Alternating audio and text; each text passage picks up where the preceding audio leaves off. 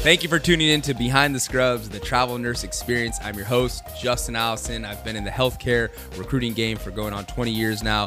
Super grateful and humbled to be here and share the stories of our real life heroes. This podcast is for the travel nurse community, and we will be sharing stories from the heroes of the patient care story and many others. I'm filled with gratitude that you decided to press play and enjoy this episode.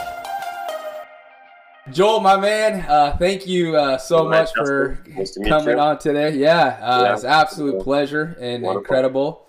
Um, and welcome to Behind the Scrubs podcast, the, the travel nurse experience. And to start, uh, you uh, joined the Navy in, in, 97, working as an uh, emergency trauma clinician um, in the hospital and in out in the field. Uh, I know you had mentioned that you also were, were with the Navy SEALs in the mid 2000s, and then you uh, retired from the Navy in 2008. You're currently working as an ER travel nurse while also building a clinical education business on the side and leveraging the, the power of social media to get that off the ground.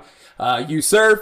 You're a musician. You are the proud father of two beautiful girls. Man, is there anything that you don't do? No. If I can do it, if I can learn it, then I'll do it. You know, I, am a the jack of all trades, but a master of none. Unless you consider my nursing career or my healthcare career a mastership, which I would kind of I would hope to think that, but you know, I, am not going to sit there and say, yeah, I'm a master in medical. Uh, I don't know that anybody really ever masters medical. We're always learning, right? Um, the other thing I would probably say I'm pretty good with surfing that my mastery, but all that aside, I really just like doing all different things. I think that the common theme of all that is just truly enjoying my life and finding something else that gives me enjoyment during the time that I can, and then go back to my staple things like music, music, surfing, or doing medical, saving lives. That's amazing. Well, you're you're crushing it. I think it might be a bit of an understatement uh, with everything that you're up to. But so so what's what's exciting in your your world? We're in you know February of 2021. You know, like what what's exciting? What are you up to right now? What do you got going on? Uh, this weekend, I'm gearing up to go. As a matter of fact, soon as we're done with this podcast, I'll be going to set up my clean up the garage, get all my camping stuff ready. We're camping on the beach overlooking the cliff at San Onofre on the military base. Thanks for my retirement. Hey, hashtag thanks Marine Corps. Um, maybe so. Uh, I'll be setting up a, a, pretty good campsite right along the cliffside, and then we also have a bungalow just down the way. So I have two low, two main spots. I have a have a few family members and friends coming, uh, so we're we're socially distancing our um, our area to be able to enjoy um, the beach, and then be, there's some surf coming in for the weekend. So it should just be all around a, a pretty great weekend. Where is that at? I'm not actually familiar with that. So uh, that's the Marine Corps base Camp Pendleton, which is if it. you're going from North or Orange County, you go south down towards Mexico. You're going to, uh, as soon as you go south and you hit the Marine Corps base Camp Pendleton right along the ocean uh, on the 5 South, you'll hit Camp Pendleton, the Marine Corps base, and then that's the start of technically of San Diego. So technically, I'm in San Diego for that point. But then, and if you keep going south, you'll hit Oceanside down into um, through a couple of the beach towns, and then you'll hit San Diego. It's like the main part of San Diego. But it, it's just a really quiet area. The Marine Corps base has kept that base a nature preserve that's one reason why they're able to keep the base is they keep it as a nature preserve. So then it keeps any extra buildings off. There's no um, general housing and population. It's it's either military housing or it's uh, military uh, establishments to do training with. And so the beach area there, they have some beautiful bungalows and, and campsites that are both RV or or tent campsites, and it just is a really great spot to get away. Um, you can't just civilians can't just come on base as they please. They have to walk from way down the beach along the beach line to get to the surf spot, so it keeps the surf spot empty. So really, when you when you look at the end of like it's probably one of the best places in California as far as uh, to be able to to be on a holiday weekend or a downtime or something because it just as sure. quiet and it's world class waves. Well, that's awesome. Well, have have an amazing time. It sounds like it's incredible, and so I'm sure you will. Uh, surfing is a big part of your lifestyle. So, how did you get into that, and when did you when did you start surfing?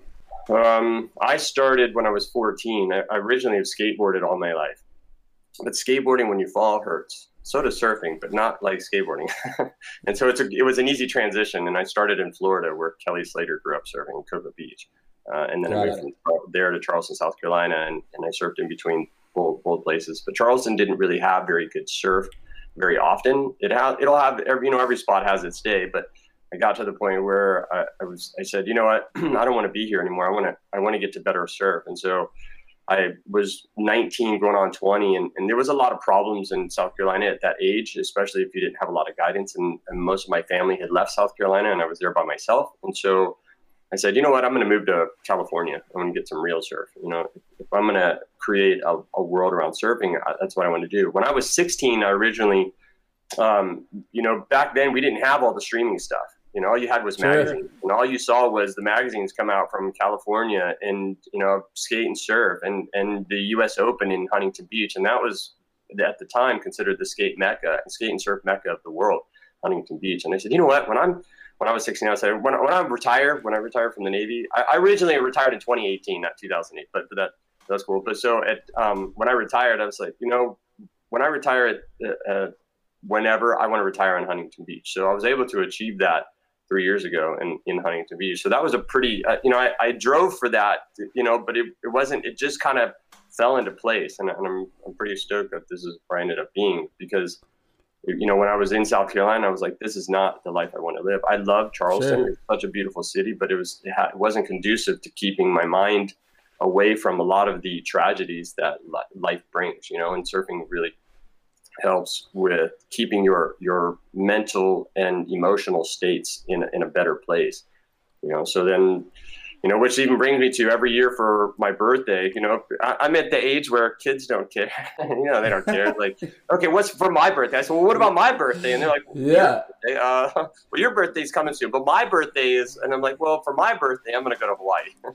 so every year for my birthday, I go to Hawaii. So which this March, March 4th through the 14th, I'll be in Hawaii for 10 days just surfing. Well, we're we're gonna miss each other. Actually, I'm I'm going to Hawaii on the 15th to, Ma- to Maui. Just gonna miss you. Uh, oh, what yeah, I, yeah. what island are you going to? I'm going to Oahu. I go there Oahu. because it's such it's really good waves and there's a large military support, so I get a lot of things cheap. Yeah, I've actually uh, the the only time I've ever surfed in Hawaii was on Oahu and Ewa Beach, which is more of a low. Oh, yeah. if you're familiar with Ewa Beach. Um, yeah, um, but it's beautiful. I also want to go back to South Carolina just from I've uh, Myrtle Beach in South Carolina. I've spent a summer out there and it's beautiful. It was a great time. Um, but there is a big difference between the East Coast uh, surf and the, and the West Coast surf. That's right. Yeah, yeah. Well, if you go to Hawaii again, maybe we'll do a podcast in Hawaii next. That would that would be huge. Yeah, yeah, that'd be a lot of fun. So, uh, so surfing, and then on to how did you end up uh, joining the Navy to kick off your you know your your clinical career? I had always been the type of child where I, didn't I didn't really have a great family growing up. I, I, think you know that's kind of a common theme between a lot of people, and a lot of their families. But I, I really didn't have the best family unit, and there was a lot of moving, a lot of moving, and uh, I had always had kind of that kinder presence. You know, I always played with the kids who were developmentally delayed or had some kind of physical attribute problem, and uh, and it just kind of leaded me to as as I got ready to um, decide what I wanted to do with my forward life. You know, I wanted to just kind of hang from 18 to 21. I knew I was like, I'm just this is you only get this one time in life, and I'm going to spend this time just kicking it, and I have no problem doing it. And I'm going to come around here, I'm going to go around there, I'm going to do whatever. But I knew when when 21. Uh, 22, that region started hitting. I was like, okay, well, it's time to get into gear, and, you know, and, and get some college done. And and I was I finally graduated high school uh, in South Carolina, and said, you know, I, I, need to figure out something else to do, and that was part of the time of moving to South Carolina, and then uh, or moving to California. I apologize. And so when I I was on my route there, I had ended up in Missouri to visiting with my mom, and or where she lived in Missouri, and said, okay, before I get to California, I'm going to stop in Missouri and hang out with my mom for a couple of months, and then I'll, I'll head out over. But in the reality, I was actually scared to move to California by myself and moving to Missouri was kind of like a crutch to like, oh yeah, I'll, I'll, just hang out there for a little while. You know, I'll be near my mom. And I wanted to move to California really bad, but I didn't have anybody to go with, and I didn't know anybody there. And then next thing you know, I'm promoting raves and and in a big party scene in, in St. Louis and Chicago, and I was I was really heavily involved in that. And I was looking at the people around me, and I was looking at my life, and I'm like and then I got a call from one of my best friends in South Carolina who told me one of my other best friends had died from a cocaine overdose. And I said, you know what? this is not the life for me. And I said, yeah. uh, I'm going to go. My dad retired Navy after 20 years. And I said, um, I'm going to go check that out. I really enjoyed how I felt the Navy had a presence of family environment. We to always always have these big family picnics, you know, for um, the mandatory fun days is what the military would call it. But it would be a, a picnic day that they would put together, and all the families would show up, and that's how you mingled. And I remembered those as being really a a fun, comfortable family environment because I didn't have that really, you know, and and I would look at those as as one of those times when we had that. So I said, okay, I know that if I joined the Navy, I would be near the beach somewhere because the Navy is on the water. okay, yeah. well that's that's okay. I could do that, and then I said, but I don't want to be on a ship. But I like helping people, and so I went down to the recruiters and I said, okay, you know what? I, I want to get out of here. This is I, I don't want to be here anymore. I want to get back to the beach. I want to be able to do something that can help people. I said, I want to be a Navy SEAL. they were like, uh, okay. Um, and I said, uh, but I want to do medical with the Navy SEALs. And they said, well, you could do that too. So technically, you'd be a special warfare die fair hospital corpsman. I'm like, okay, that's a long title. Cool, let's do that. you know, and so they set me up to, to get ready to go. And then I went straight to um, boot camp and um, they, they didn't have the pathway they have today for Navy SEALs. Today, there is so much more money in marketing into being a special warfare um, military person, especially for the Navy SEALs. Do, do you think that has anything to do with uh, Jocko Willink's celebrity? No, I think no. what it has to do, I mean, that helps in bringing attention and awareness for sure. sure. As him and David Goggins and quite a few others, I Goggins, think a lot of yeah. movies and stuff put out, but those were intentional. That was sure. intentional side side advertising to bring because one SEAL class will have about 260 to 300 people start in the pre-training phase, and then uh, by the time they hit Hell Week, they're about down to 230, 200, and by the time they end Hell Week, they're down to about 60 or 70. You know, so there's yeah. a huge attrition, and so the goal of that is to try to figure out how how do you increase the numbers to make it through Hell Week and and beyond. You know, and so they they just have done a lot of research and, and put a lot of money towards doing so. And so when so now they have created a definitive pipeline. So which is really good because I'm kind of in a testament to how the pipeline works now and didn't work before. Is because I joined uh, and went straight to boot camp, and what they're doing with the pipeline now is they send you straight to that pre-training phase with the BUD/S. You check in with them, and you oh, do wow. that whole setup with them. You don't go to a regular division anymore where I went to a regular division. And when I'm in the division, I said, when am I going to go work out with the SEAL guys? And they said, yeah, yeah, yeah, we'll get to that. And then I'd ask again, and then they would kind of get pissy about it. And they let me go one time, one time in all of my two two month of boot camp. And then I was like, okay. So then they're like, okay, well, you're done, you're graduating. You're going to go to Corps School, which is Navy Hospital Corpsman School, which was right across the street um, across the main road. So I graduated, went over there. I checked in. I said, "When am I going to work with the SEALs? When am I doing? When am I going to start the pipeline?" They're like, "Oh, well, you have to finish Corps school first. I'm like, "Finish Corps school? Well, I thought I was supposed to do training with them. I'm not going to be able to be fit and, and ready to do that. I can't just show up." And they're like, "Well." We'll, we'll, we'll talk to them. We'll ask, and nothing ever happened. And I, would asked, and then finally I was like, okay, uh, let, let me see what happens with graduate with Corps school. I got ready to graduate. They're like, oh, you're going to go to Okinawa, Japan with the Marines. And I was like, what? Where's the SEAL stuff? You know, I'm like, how is that? And then by that time, I was, I was getting so much of a run around. I was like, okay, I was just getting demotivated to even try anymore. I was sure. like, all right, fine. So then I started looking at Okinawa, Japan, and I realized it had really good surf, and it's all, all. I mean, it's a tropical island, 700 miles south of mainland Japan. I was like, okay, let's see what this brings, you know. And, and so it took off there when they sent me with the Marines. I went to South to California, did a couple of months to learn how to work with the Marines, and then from there they sent me straight over to Japan. And and man, that water is beautiful, you know. And at that time, I was 22, you know, and I'm like. I, I realized the cars were awesome, the girls were cute, the surf was great, and there was there, you know, and like I was, I was like, I was in kind of a heaven. I was like, okay, I'll, I'll, you you had made it. You had made it in life at that moment in time. Yeah.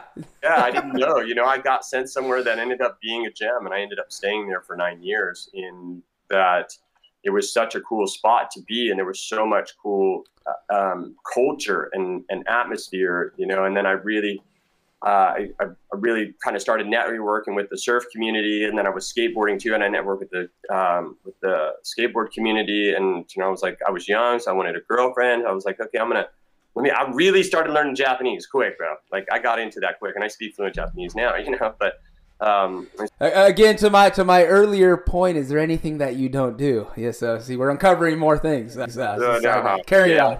Uh, you know, when I put my mind to it, I, I kind of go for it. You know. So, I love it. Yeah. Um, but uh, at that point, you know, then I started getting into to drifting, and next thing you know, I'm building drift cars, and I, I moved into. Out, I was living out next to a automotive garage that built drift and race cars, but inadvertently, and I was like, well, that's super lucky. And next thing you know, I'm working with the car shop, and I'm helping promote stuff for them, and and then I got a sponsorship with drifting, and then uh, you know, and then we're going up to mainland Japan doing that, and I was I had a sponsorship with surfing, and you know, and so I was not fully I got I got fully involved, and how old were you at this point? Like, we're out in your time. 22, all the way up to, um, I left in 2006. So nine years in Japan. I tried to stay, but they were like, no, no, no, no, no. yeah. you need to be yeah. feet. I was like, oh, well, all right. Well, then I want to go back to California. And they were like, well, U.S. Navy SEAL and SWCC is open. You can go work for a schoolhouse and, and the teams down in, in San Diego. And I was like, okay, I'll take that because that's where I was originally trying to get to. And right. so, but instead of being a SEAL, I went there as a as a corpsman, and I would be an instructor as well as I would cover all the high risk instruction trainings and or any events that they had going on. Um, and that was around the same time that David Goggins was starting to get really popular, and then we heard about Lone Survivor, uh, you know, and and that yeah. movie came out, and SEAL Team Six, and all these other shows started coming out. So I started meeting a lot of those guys because they're all from the team, and they're all coming in and out of San Diego. So that was really, really one of my cooler points of the military as a, a, real quick side note, I have to just add I recently, uh, it was like uh, two months ago, I read David Go- David Goggins' book, and it's exceptional. His story is insane. Yeah, he definitely is one. When you talk about elite uh, personalities, there, there's two types of personalities, though. There's an emotional personality, and there's a, a uh, mental personality, and I, w- I would say like how we appear with like how we're talking and stuff now, and then how we are as a motivative self, you know, and and our ability. And sometimes you that's why you have certain people who are so eclectic. Your story is incredible, and we really haven't even got into current events on everything that you're up to right now, which obviously I'm I'm super pumped to to dig into on. But um, so uh, continue on, my man. So um, so at that point, uh, when I was working with SEAL SEAL SWCC, then uh, I spent six years with them from 2006 to, to 20, 2011 and doing a lot of different trainings. And during that time, I got my certified master trainer. And I really just have always liked education and training, which will kind of bring me up to eventual current events. Uh, and uh, so I had to, it, it was a two year process. And I had to do basically what you're doing when you become a certified master trainer. And I did this with Navy SEAL SWCC is you uh, you have to learn how to create a complete class, right? Like, let's say I wanted to create ACLS. I said, oh, you know what? Yeah. I'm going to create this class called ACLS, Advanced Cardiac Life Support. Uh, obviously, that's already been around, but this is a really good reference point. So I would say, okay, I'm going to create this class. And so in creation of the class, I have to put together training project plans. I have to put in um, uh, student guides. I need to create the um, instructor guide. I need to create the objectives. I need to create the start, middle, end. I need to be able to put it on in, in an actual class and demo the class and, and have it as a um, you know a one once run through uh, and then once that's done then i have to be able to submit that class to the navy and then they run it and then uh, if they determine it's a viable class they'll institute it into navy policy. And so it. took two years to be able to, to get all that to put together then at the end i sit down with a board of four to five instructors which they were all navy seal and SWCC, and they sit there and they grill me for about two hours on all the different training plans and education, and then the project and uh, and the pilot program of it and how we would run it, and uh, you know, and I just had to lay it all out, and then at the end, the, you know, then I have to take an exam, and then on the exam after the exam, then you know, I get I get the certification, which it was really really arduous for the whole two years. So to me, I look at it like I got a master's degree in the military by doing that because there's nothing in and it is civilian equivalent that is like that, especially when you're going to say that I was grilled by uh, a panel of five Navy SEAL and SWCC for over two year two hours. That had to be uh, some of the most intense uh, interviewing, or uh, yeah. I wasn't a SEAL or SWCC, and so there's yeah. There is kind of this. Well, you're not really one of us, and you right. want to do this, but it was a Navy policy program I was doing with a, with an emphasis on high risk management. You know, dealing with uh, what we were doing, which was high risks, um, uh, weapons systems, uh, demolitions, underwater, sky, you know, land structure, all that different things, and so that had to be part of what I was doing. And so it definitely made it more challenging and they and they put me through the ringer because you know that's just how they are. They're like oh you want to do this huh? Okay well let's let's have at it. And i was like the answer is four? You know to, to shoot from my rodney dangerfield time frame going back to college.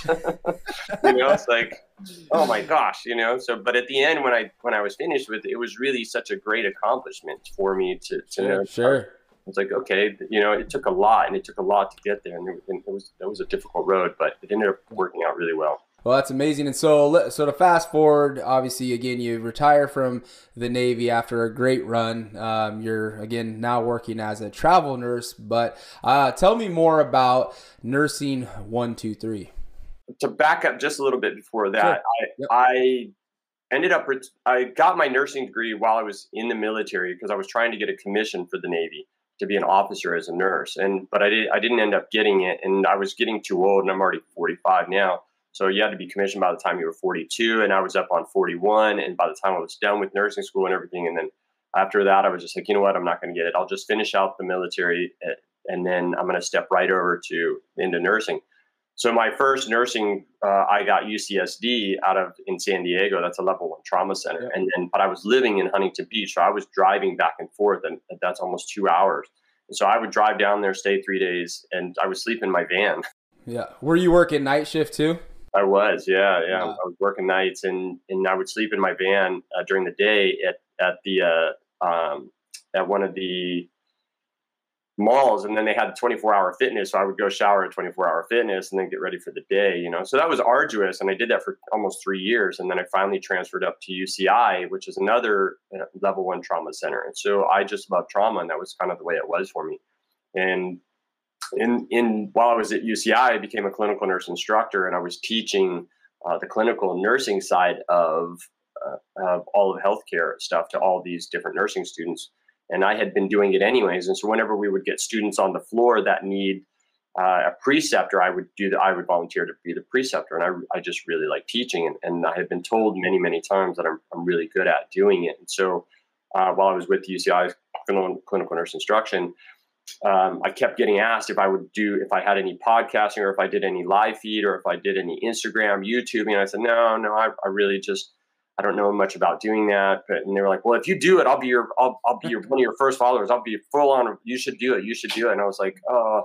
And so I started, uh, you know, and, and UCI was really arduous place to work, you know, and they talk about high turnover and burnout. You, that's a place to do it, you know, when you're walking in at to night shift and, and at 6.30 and there's eight to 10 ambulances in the ambulance bay and there's 40 people in the waiting room and they're flowing out, out, out, out onto the main decks and you're just – you walk in, it's a 110 bed ER, and it's full with 40 in the waiting room, and you're running. trauma. they have a critical trauma running, two, two um, moderate traumas, and there's a STEMI in the hallway, and there's and they're running a stroke right, right in CT, and they're trying to time it, you know, and you're just like,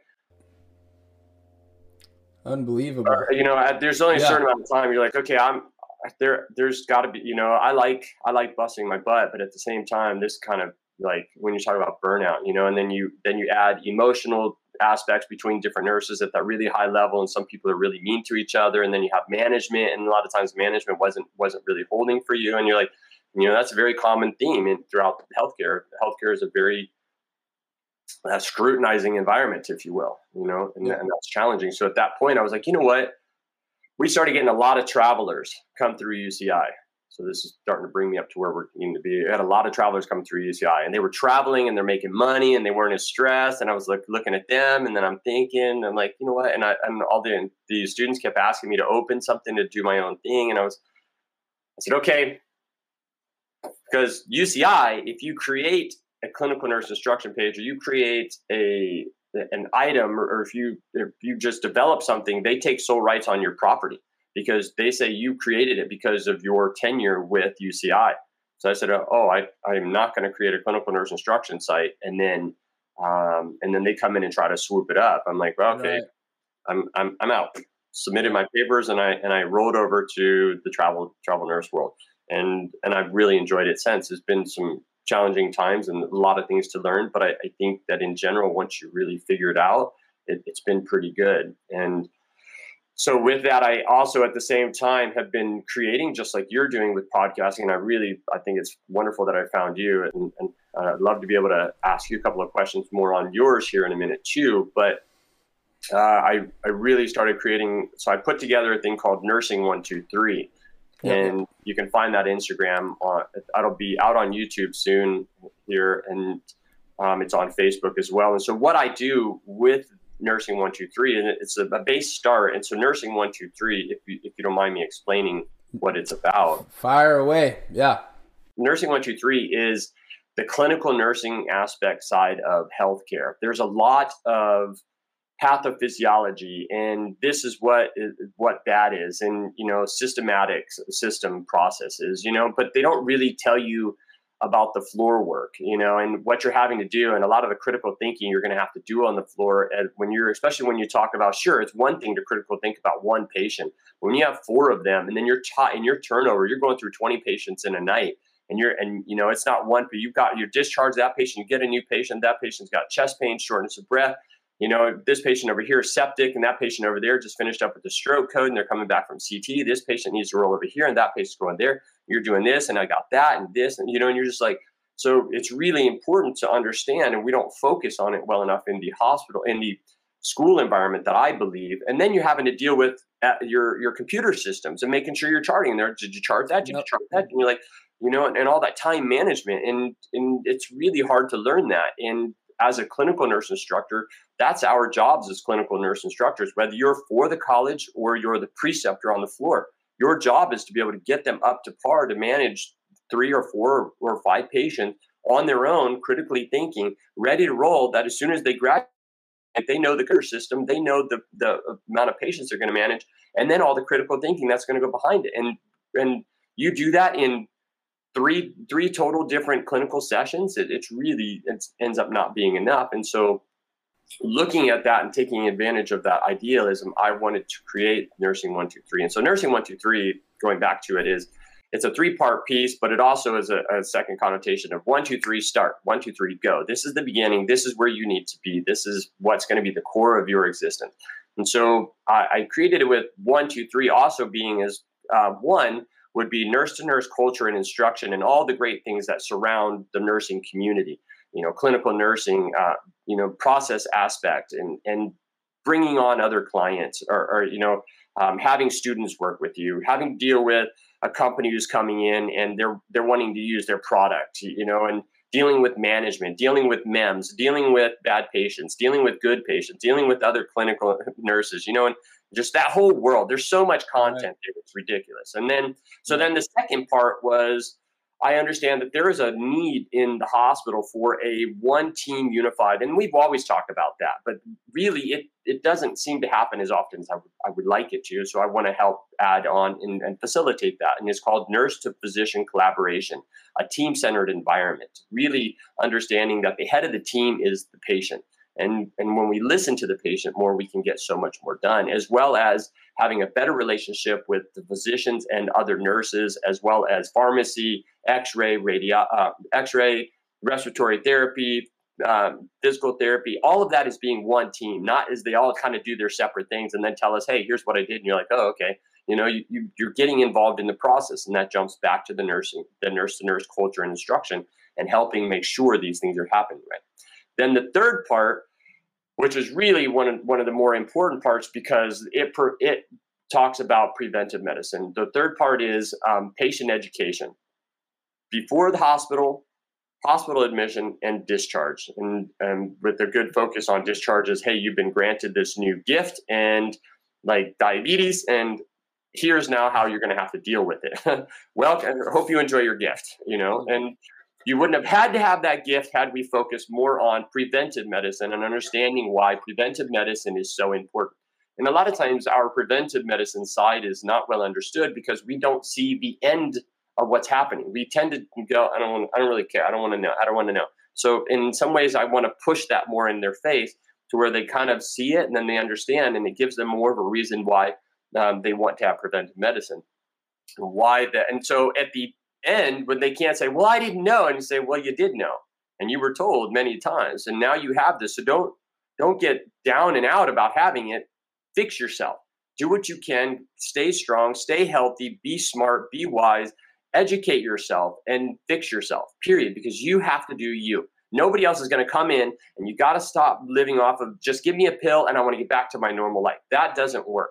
We have talked about that many, many, many times over. Just taking a pill isn't isn't the solution. The solution no. is preventive medicine and taking better care of yourself and enjoying your life. Right. So that's what te- technically nurse um, nursing one two three is all about. And its core mantra would be um, the in main thing is its its base would be enjoy your life. We're we're here to help teach you how to do that better through uh, both um, mental emotional and physical well-being. So that that's my mantra.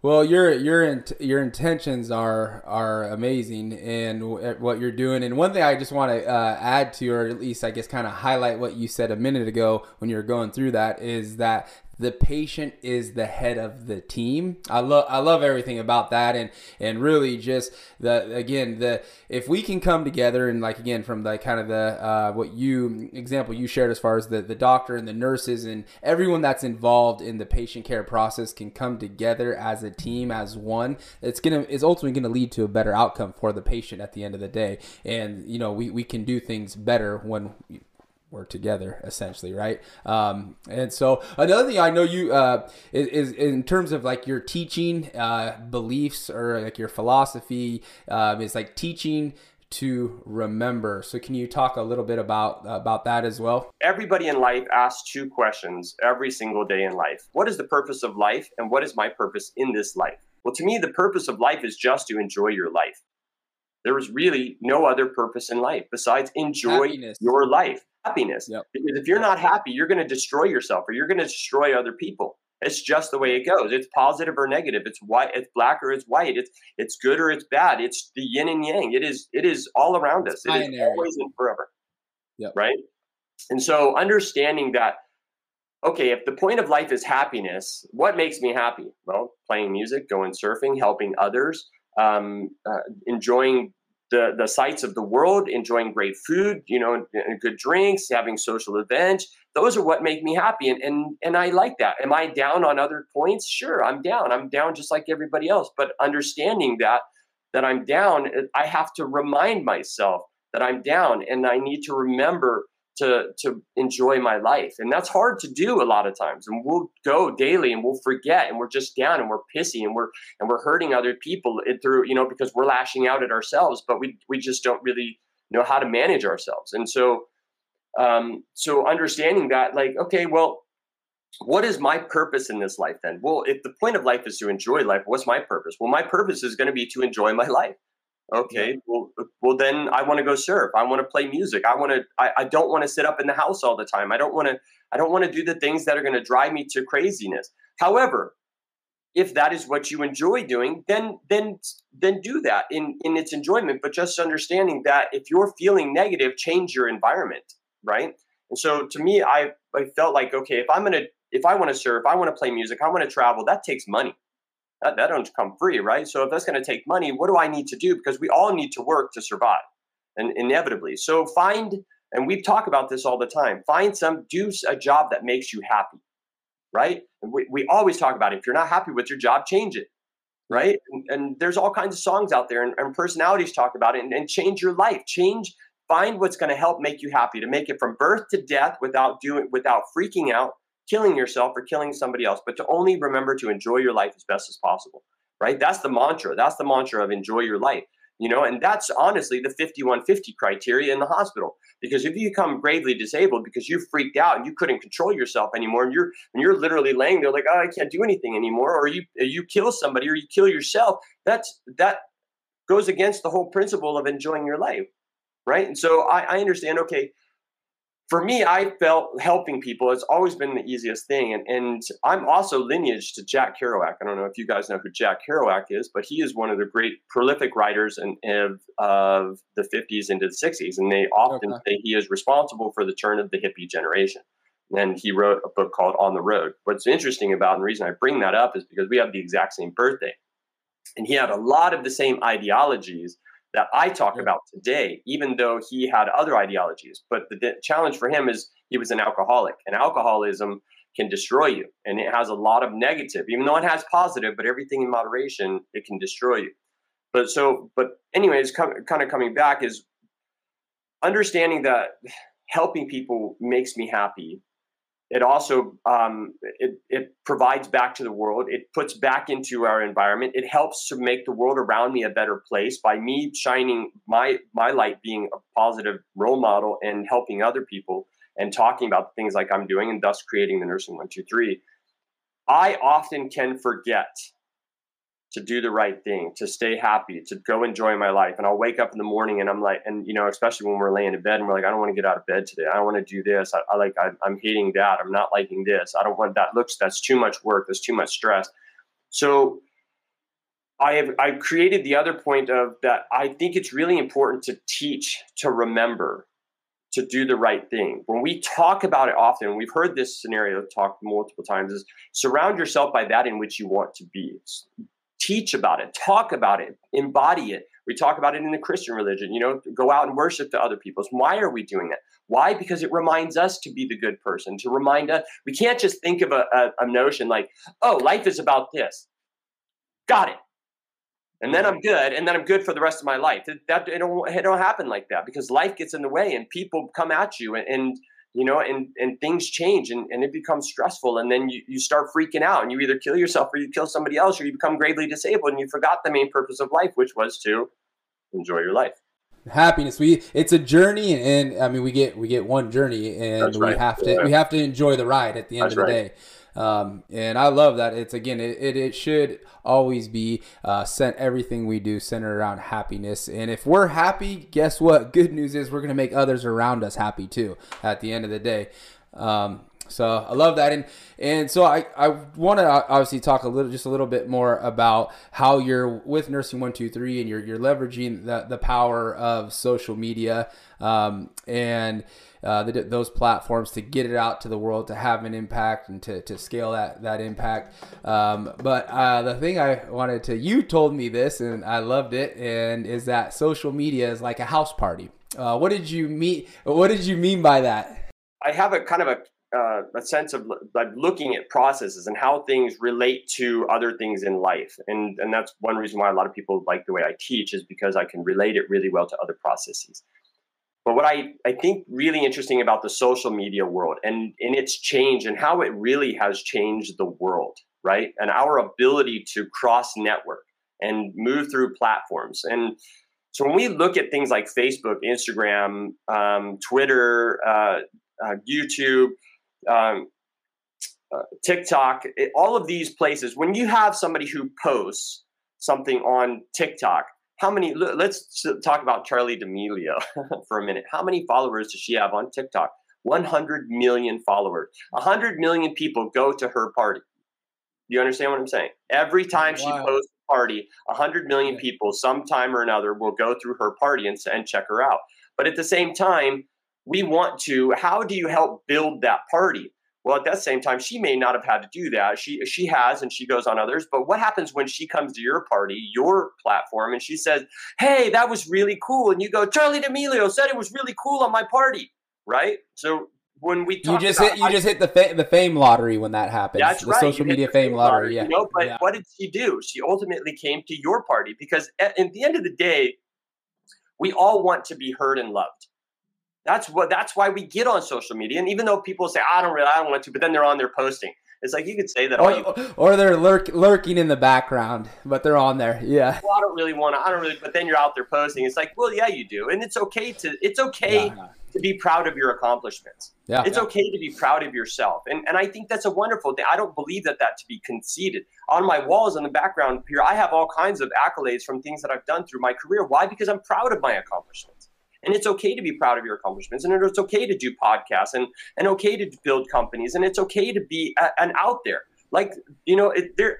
Um, uh, what's his name? The boxer, uh, uh Irish boxer.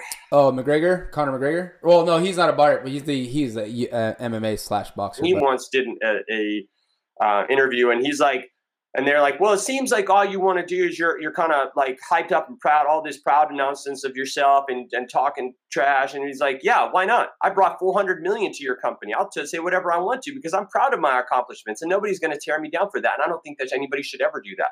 I think that if if you're kind of mean to other people in the aspect of how you do it, that's poor. That's poor. But be proud, be happy. So when we come back to you're creating a social media environment. You're creating Instagram, Facebook, YouTube, whatever you're doing. You're being the social media presence. You're being an influencer. You're creating a party every time you create a post. And you want people, because what do we always say? Like, uh, subscribe, hit the bell so that you know when I'm coming back to be awesome. Right. And you're like, okay, I'll do that. Click. And it's right. And so what are you saying? I, every time you hit the bell and I post out a new party, I want you to come by. So when you come by and you and I'm gonna, I'll, I'll comment on the links below. What are you doing? You're wandering around the party, talking to other people in the party.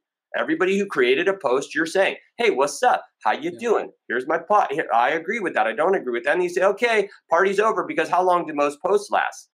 Three seconds in this world, right? Yeah. Yeah, and, and to that and to that point, like when you're and then sharing the other thing too is like, hey, bring your friends to my party. That's right. That's yeah. right. Come to my party, and then hopefully yeah. your party gets big enough and starts getting recognized, and you're sharing it out. That other people, you're getting, you're becoming the celebrity, you know, and then you're becoming the party leader in, in all aspects of in, of social media.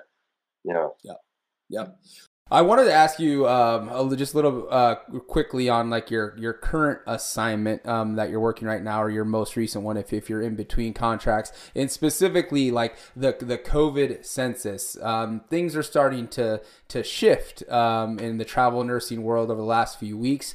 Uh, so you know, basically, what uh, has the COVID census been like on your current assignment, and like specifically, like what was it like when you started the assignment to to where it's at now? So with the current assignment, so I, I the question kind of bolts over to what is the current tempo of COVID technically versus my assignment. Um, I think that every hospital has a different presentation of how COVID is affecting them. Depending on this area, if it's an affluent area or not affluent area, you, you know, if they're educated and not educated. And, I, I, and some people will be like, what? What does that mean? That's so that's so stereotypical and rude, but it's not because you can do data and statistics on it, and you pull the number and say, "Here you go," you know, and it's just it is what it is. And in certain areas, in certain hospitals, it will be way worse. In certain areas, it'll be a lot better and a lot less cases. And so, I I'm at um, UCLA Ronald Reagan, which was the, is the number one hospital in California, and so uh, I often say, with the better the hospital, the sicker the patients. Why? Because when you're sick and you know your family's truly sick, where do you tend to want to go?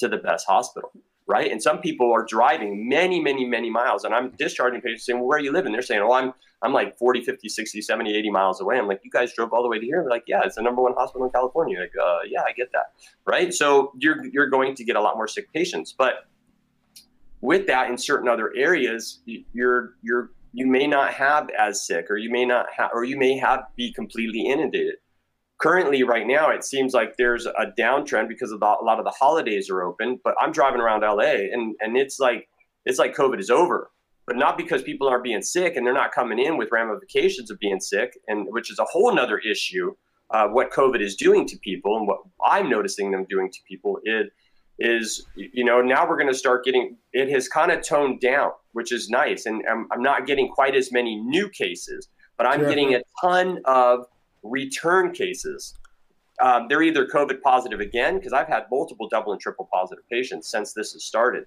You know, because remember, this is still a novel virus, and we're trying to figure out how it's working.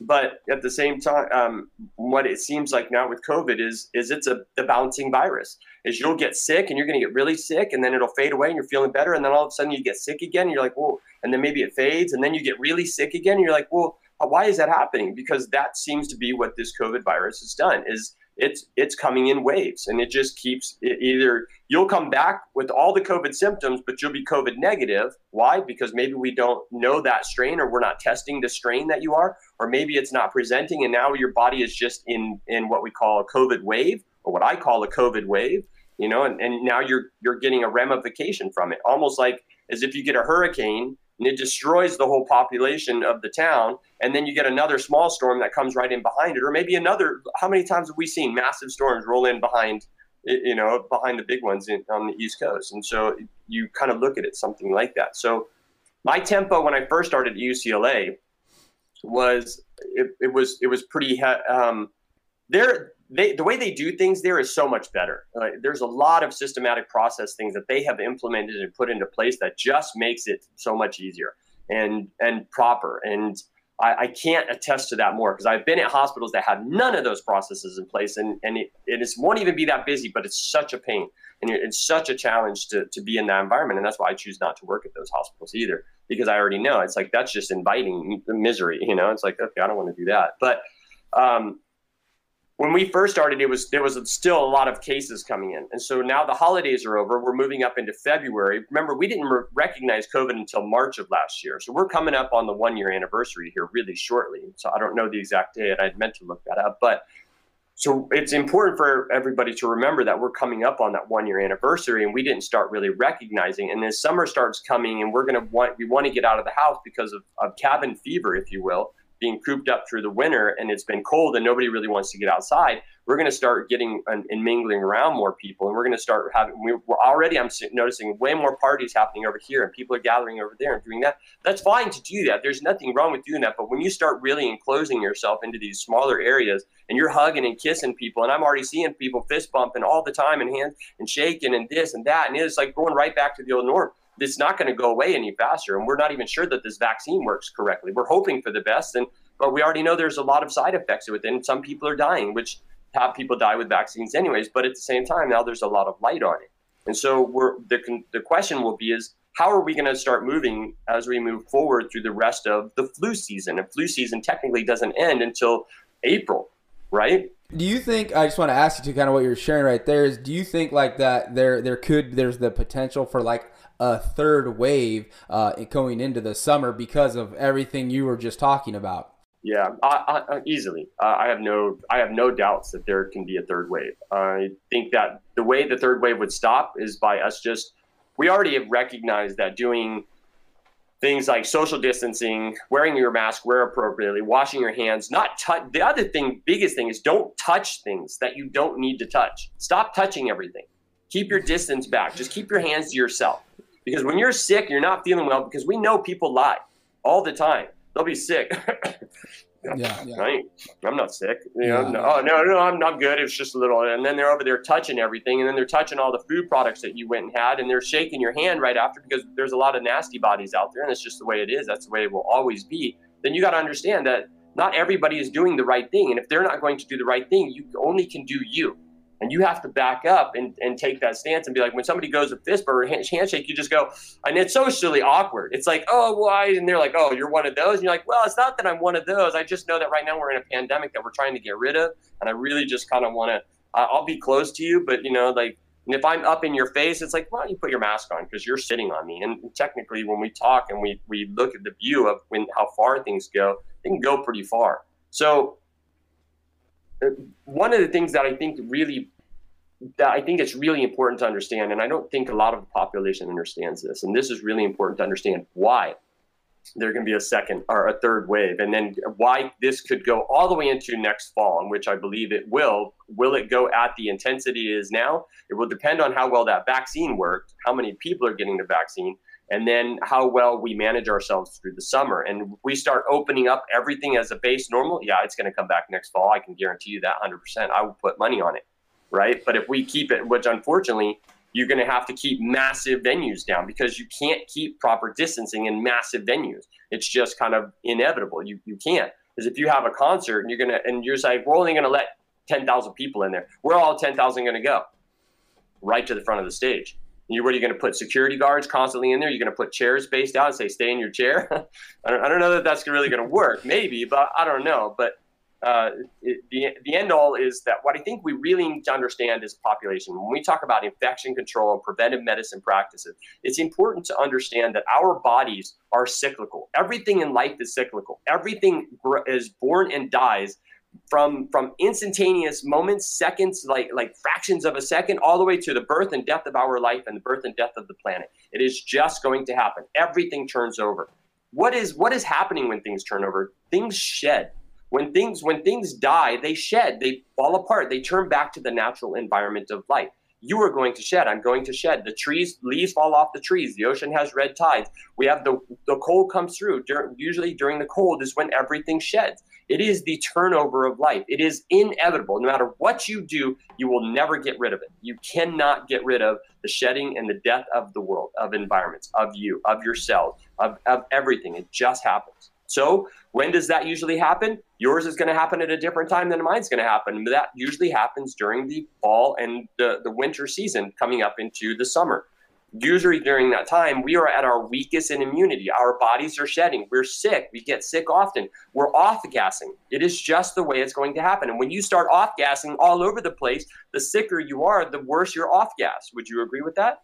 Yeah, 100%. So, but why are why does everybody love the summer so much? Because we are at the height of our immunity. We are at the height of our happiness. The sun is at its strongest. Our vitamin D is usually at our best. Our emotional standard, we're, we're just at our best. And then we start, and sometimes we're sick during the summer. We were all sick during last summer because it just kept coming. And it was, it was a virus that is not like normal viruses. And it lasted through the summer. And I was saying that earlier last year when I was doing my live feeds and podcasts that it was, it was going, it was lasting. And it was the way this is happening is not like anything we've seen.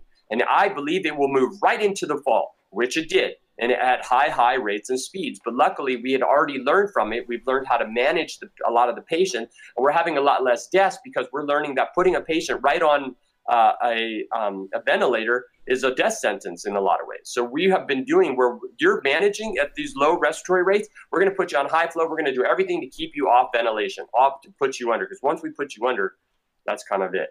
So, yeah. is there a possibility of a third wave? It's highly possible if we don't do the simple, basic things. If we don't simply just keep our distance when appropriate, um, wear your mask when appropriate, wash your hands often, especially if you're sick, and don't touch things and stop hugging people except for those close family. You know, but in the end of the day, you have to do you. You you, you can't have a sterile uh, a sterility environment. It's just not going to be possible. So minimize the amount that you do. Recognize when you do and go and recognize the situation. Like that's probably too many people in there. I think I'll pass. And I've done that multiple times myself. Well, I'll go. I'm doing something and I look and there's way too many people inside, or the line is too long. It's something and I'm like, you know what? I'll just pass and I'll come back another time. And it's just the way we've had to work and change our environment. But once the pandemic's over, just like plague was over, just like SARS was over, just like um, MERS and just like swine flu and just like all these other things, once they're over, we can get back to a normality. Just remember, this ain't the last pandemic coming. Yeah, we will get back to normal at some point in time. I, I will always be optimistic uh, that we will, but um, we're not we're not there yet, and we still there's still work to be done uh, to get there. But um, I'm fired up for for when that day does come. What is your definition of travel nursing success? travel nursing success comes down to you finding the right road. How do you find the right road? What is the right road? What does that mean? Find the hospitals that make you happy. Because what did I say at the end of the days? Uh, what is the goal of life? Happiness. Enjoy your life. Enjoy, enjoy the ride. That's right. If, you know, and if, as a lot of travel nurses, you know, there's so many different travel nursing areas popping up, and how many people are we starting to see that their boyfriend, girlfriend, or boyfriend, boyfriend, girlfriend, girlfriend, whatever, and they're traveling around and they're traveling in a van, or they're hooking up with small locations, or and they're going from from north to south, east to west. They're hitting up Alaska. They're you know, they're just doing the the experience that a travel nurse is getting is so vast that I, it's still so new that we truly don't grasp the concept of what a travel nurse brings to the table. So, my case in point, I have worked at two level one trauma centers prior to becoming a travel nurse. And since then, I have worked at Kaiser. I have worked at another level one trauma center. I've worked at a, a level two trauma center. I've worked at some community hospitals. I've, I've kind of scanned the gamut. And the reason I'm doing that is because it increases my depth of knowledge and experience at every single facility. And I have, I have, along with the vast majority of other nurses out there, if they're paying attention to what they're doing, that they are gaining such valuable experience that they can bring to every single new facility. Should that facility start listening to them? But a lot of times the facilities don't listen; they just go, "You're a damn traveler, whatever." So that's a huge that that's a huge um, thing that I I and I'm sure you're getting at that same thing is trying to change the culture of what travel nursing is is and sounds like to all of the other um, uh, facilities and other travel nurses out there. And so if you're getting to a facility and you've learned some great things from that facility and you've gotten to see some you you banked your time correctly and you maybe you do six days in a row and you take eight days off in that area. Let's say you're in Arizona, right? Or and you're over by the Grand Canyon and you're like, you know what, I'm going to bank six days in a row and I'm going to take my eight days off. And then you go and you travel and you drive all around Arizona and you drive, you, you see the craters, you see um, the canyon, you see, you go some river rafting, you do, and you're, and you're just like, that's free vacation. I mean, that's what, and we're doing that at home already. But now you're traveling around the world and you're having somebody else pay you, or not the world yet. Hopefully it gets there, but we're traveling around the United States uh, and being able to have these long, elongated vacations with a place to stay that's already paid for, a vehicle in your, you know, in your presence, and you're in the local area. You, you can literally not be a tourist, but uh, you're doing touristic things, but you're not really considered a tourist anymore because you're living that local life, and that is so unique to any other job out there right now that I can think of is our ability to not have to be hustling 14 to 15 hours a day trying to get something off the ground or just working our, our main job. We can go in, knock out 12 hours, three days in a row, and then be like, done, I'm out. And, yeah. and then just roll and have no, I don't have to worry about studying. I don't have to worry about deadlines. I don't have to worry about, so I'm literally on eight days of just chilling. And then on that seventh day, I'm kind of wrapping back up, getting home, and I'm having to get back into my, my mental state, which is usually a, very stressful state for most nurses, knowing coming back to saving lives is, as much as we love doing it, it can be very stressful. But I think that's what really gives that it's a dual platform of finding a facility that makes you happy and being able to achieve uh, the outside activities outside of that area that make you happy, like going to Alaska. How, how rad would that be? How crazy would it be to get there where it never gets dark because you land there during a summer assignment, or it's always dark, which I would never want to do. I, am sure the Alaska's travel assignments during the winter are really hard to fill. I would figure. Yeah. Hundred percent. Well, and, and the reality is, is that you know every nurse wants something different out of the travel nurse experience, right? Um, however, there are some common threads uh, for most nurses that are choosing uh, travel nursing, and that is the high-paying, flexible lifestyle. And it really that is that's autonomy is what we're talking about, right? Is is nurses truly when they're like, hey, I want to travel. Of course, there's a lot that do want the adventure. Um, they do want those experiences on their six days off, eight days days off, etc. Um, but it's it really the, the number one thing. Like if if you were to ask me like what do I sell? Well, I don't sell anything. I help. But if I was to say I sold something, I would say I sell autonomy, right? And what I mean by that is nurses want autonomy over their time. They want autonomy over their task, over their schedule. They want to pick where they're going to work, when they're going to work, how long they're going to work, uh, who they're going to be working with, right? Because they get to choose the hospital at the end of the day. Um, so it's really at, at the core of it all is autonomy. It's we kind of like in the in in the common language in the travel nurse community, we we use the term flexibility but it's truly autonomy at the end at the end of the day. Yeah, I would agree with that. And the ability with that autonomy is the ability to be able to pick a you don't have to just be like oh man i got to settle for this job. It's the only one in town kind of thing you know? And you could say you know what? I want to try to make this kind of money. What's available? You know? And, and the other the other ability is to be able to move from company to company you know, we want to be, I've been staying with predominantly two major companies, but the ability to go through company to company because each company offers different different locations or different incentives yep. or different pays and and that autonomy is is really really important i believe. 100% well where uh, can my audience our audience uh, connect with you online? So you can find me on facebook and instagram. On instagram it's really funny. I'm trying to there it's nursing dot one two three because there's a girl who has nursing one two three, uh, and she has one photo of her uh, as her main photo, and then a photo of her baby as the second photo, and she will not answer to relinquish this site. I'm like, if you're not going to use it, let me have it. Uh, you can find me on uh, my website that I'm developing still. This is still again just like you're doing. It's all by your by myself. I don't have the money to to really manage a lot of these things yet, and I, am getting there uh, eventually as I build things. I'm building my my clinical site. So one of the areas right here actually uh, this is going to change. There's going to be a big screen TV there where I will be doing my um, my live feed stuff as well as I'll have that'll be my PowerPoint background, and then I'm getting another thing that I can use to draw on so that I will be able to switch it and, and be down to because people love live, you know, surprisingly enough. And if you go live at a certain time, because they can get that value of direct interaction. So, but nursing123.info uh, will be my website. Uh, you can find me on Facebook at nursing123, on Instagram at nursing.123. And uh, I'm not on Twitter or TikTok yet, but I'll probably end up doing some TikTok stuff because my daughters love doing it. And so, uh, you know, I, I, will be doing a lot of different things on there, both educational, because it's a two part thing that I'm doing as well as what you're doing. You have this wonderful company you're building at the same time.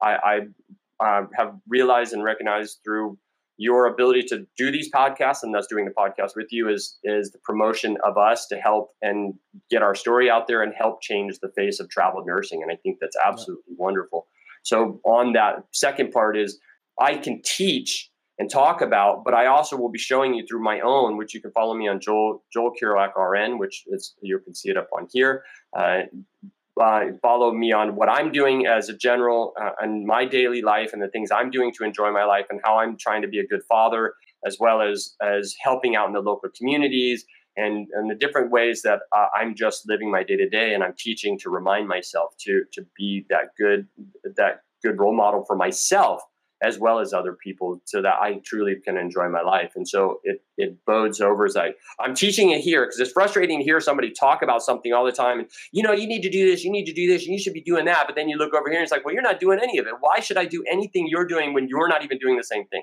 Right, right. Well, um, we'll, we'll link all that up too um, in, in the in the video when we get this out. But uh, I, I can't, I guess I want to acknowledge you first uh, for everything that you are doing. Um, both on your kind of your your your day-to-day job in terms of you know patient care but really how you're trying to give back and educate the community um, that we're both a part of i think is just you're providing tremendous value and you're just getting started. And so i'm really excited to watch uh, your your channels grow and your you kind of scale your reach and the, the education and that you're going to provide it. Again it all comes down to value at the end of the day. And and so thank you for everything you're doing um, there. And um, again i uh, can extend enough gratitude uh, for coming on today and, and collaborating uh, this is probably won't be the last time we collaborate on some content. I have I have a, a sneaky feeling, but yeah, I want to do you. a little bit more talk on you because I so we're gonna have to redo this same thing on my channel.